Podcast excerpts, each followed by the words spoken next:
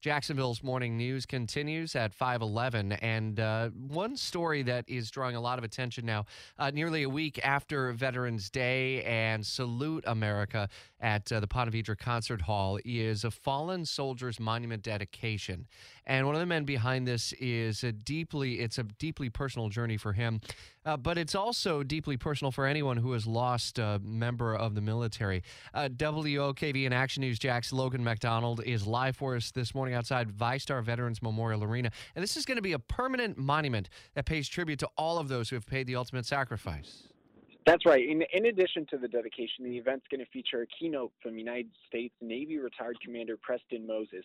The, follow, the Fallen Soldiers Monument will join the Purple Heart Trail Monument and the Jacksonville Veterans Memorial Wall at Everbank Stadium as reminders sacrifices of those service members across Jacksonville. And it being such a service town here in Jacksonville, of course, you know, there's just part of the continued effort to honor those who have served across, you know, Jacksonville and the country.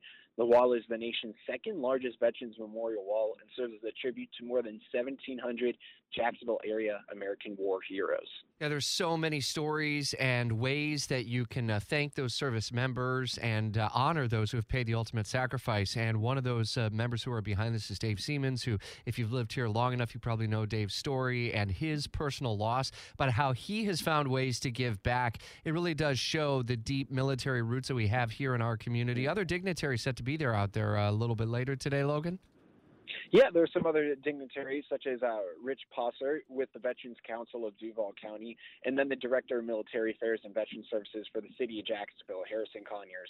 Uh, among also Sean uh, Doherty, the Vice President with VyStar Credit Union. So there are some other dignitaries that uh, expected to be out there today, and as you mentioned, just really all an effort to, uh, you know, recognize those veterans across Jacksonville who, you know, whether it's at Naval Air Station Jax or Naval Station Mayport or you know, just really across the country, people who are just now coming to Jacksonville, uh, those military servicemen and women who have served.